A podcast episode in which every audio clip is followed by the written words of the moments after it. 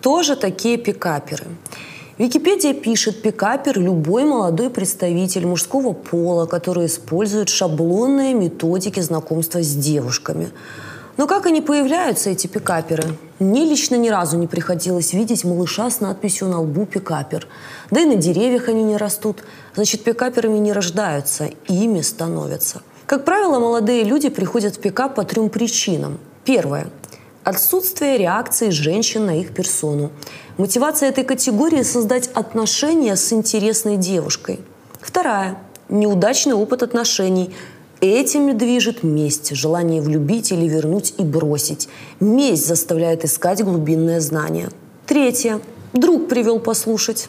Это те, кто не изучают шаблоны и не в поле тоже они не ходят из-за отсутствия мотивации. Ну, два-три приема заучили и активно ими пользуются. Из этого можно сделать вывод, что до наработки навыков доходит исключительно первая и вторая категория. С чего он начинает, молодой человек? Сначала он учится знакомиться, отрабатывая шаблоны классического пикапа. Работает в поле, как они говорят. Следующий этап развития профессионального роста – укладывать в постель на третьем свидании.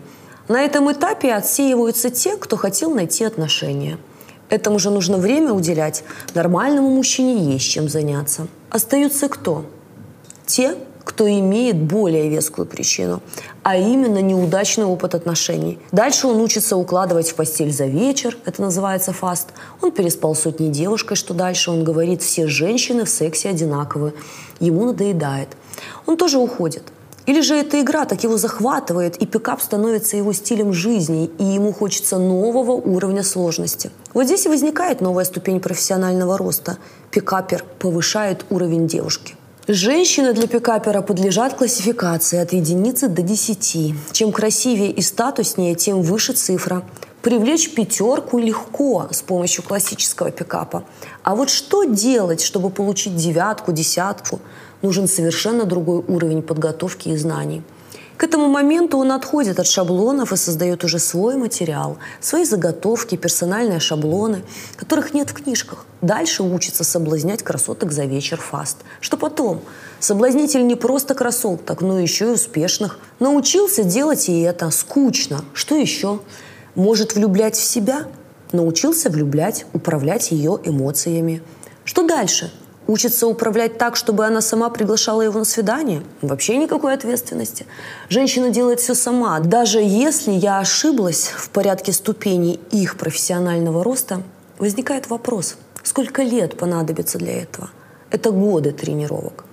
По признанию одного из гуру пикапа, 100 девушек в год – это нормальный темп для тех, кому пикап стал стилем жизни. Получается, что спустя годы тренировок он превращается в этакого бойца спецназа пикапа – долбанный отряд альфа. Он может соблазнить девушку любого статуса, при этом его собственный статус не имеет значения. Его навыки отточены, он становится мастером соблазнения. Возникает вопрос, он так долго шел по этому пути, а это минимум три года, хотя мне кажется, что лет пять. Значит, у него обязательно должна быть причина. Люди никогда ничего не делают просто так, у них всегда есть причина. А причин этих две – личная выгода – у него есть интерес, или это игра ради игры. Если с психикой все в порядке, то интерес, а если нет, только игра. Те, у кого психика травмирована, превращаются в игроков, адреналиновых наркоманов. Власть – это самый сильный наркотик. Их навыки и знания дают им ощущение власти. Они чувствуют себя кукловодами.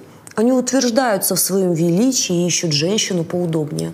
Когда я писала свой роман «Жить жизнь», я изучила тонны литературы. Насмотрелась недели видео, наслушалась аудиозаписи, наобщалась с гуру и адептами пикапа. После всего прожитого и пережитого сделала один важный вывод. Пикап – это молоток, которым, как известно, можно гвоздь забить, дом построить, а можно палец разбить или голову. Все зависит от того, у кого молоток в руках. Как он применяет его лично и как учит применять других – Предлагаю познакомиться с самыми знаменитыми гуру пикапа, потому что имею право на субъективное мнение. Для того, чтобы понять, кто такие ученики, нужно понять, кто их учителя. Основателем первой школы пикапа принято считать автора, появившегося на прилавках в 1992 году, моментально ставшего популярным творением руководства по пикапу «Как затащить в постель» Росса Джеффриса. Книга предназначалась для мужчин и содержала целый ряд практических указаний, способных ускорить момент знакомства с девушкой, завладеть ее вниманием и в конечном счете, как и следует из самого названия бестселлера, затащить в постель. Скоростное соблазнение родилось из попыток Росса кардинально изменить свою сексуальную жизнь. Он открыто признается, что в течение долгих лет мучился от недостатка сексуальных связей с женщинами. После обучения у Ричарда Бендлера, основателя НЛП. Росс великолепно воплотил принципы эриксоновского гипноза и основы НЛП в мощные инструменты для быстрого соблазнения и описал это в своем творении. Росса Джеффриса по праву нужно считать папой всего пикапа. Именно он основал самый первый в мире семинар по соблазнению Speed Seduction, а также самую первую в мире конференцию, посвященную вопросам знакомства и соблазнения. Все же остальные гуру пикапа так или иначе являлись его учениками – Вторую волну развития пикапа нужно назвать появление книги «Метод Мистери» Эрика фон Марковика. Эрик известен в пикап-сообществе как Мистери, один из наиболее известных и почитаемых гуру в США. Разработал свой метод шаблонного соблазнения статусных, красивых, успешных женщин с одноименным названием «Метод Мистери». Вторая книга получила название «Метод Мистери. Как таскать постель красоток». Мистери признается, что был крайне застенчив до прихода в пикап и не слишком привлекал внимание женщин, скорее наоборот.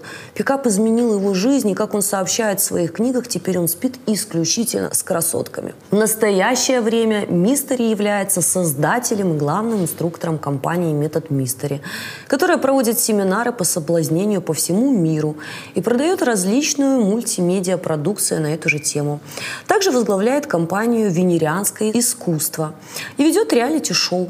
Следующим ярким представителем назову Нила Страуса, автора книги «Игра». От себя добавлю, рекомендую почитать эту книгу каждой женщине, хотя бы 50 страниц, для того, чтобы понять, как мыслят и живут гуру пикапа. Кроме этого, в «Игра» описаны судьбы самых знаменитых пикаперов мира. И если вы увлекаетесь психологией, то сможете многое понять для себя. Я же отходила от прочитанного несколько дней – Именно в книге Нила я открыла такое понятие, как игра. В пикапе это значит состояние, когда пикап становится стилем жизни, неким символизм тайного сообщества пикаперов. Мировые гуру – это хорошо, но нам интересны те, кто поближе к нашим телам. Потому что именно они вкладывают в головы начинающих свои мысли. Самым знаменитым, конечно же, является Филипп Богачев. Искренне скажу, что Богачеву аплодирую стоя. Именно он своим безграничным энтузиазмом вдохнул жизнь в отечественный пикап. Кроме того, не могу восхититься его аналитическим умом. Я уверенно могу сказать, что РМС – самая сильная школа пикапа в мире. Именно Богачев смог взять все самое действующее из мировых течений, приправить это гипнозом и сотворить дьявольскую смесь для уничтожения женской самости. Благодаря его коктейлю женщина превращается в куклу, которую можно заставить улыбаться или плакать, радоваться или горевать, любить или ненавидеть. Всего лишь дернув за нужную ниточку – а пикаперы стали кукловодами, профессиональными игроками с женским бессознательным. Он создал идеальную систему, которая выращивает профессиональных убийц женской самости. Многие гуру публично заявляют о том, что пикап изменился.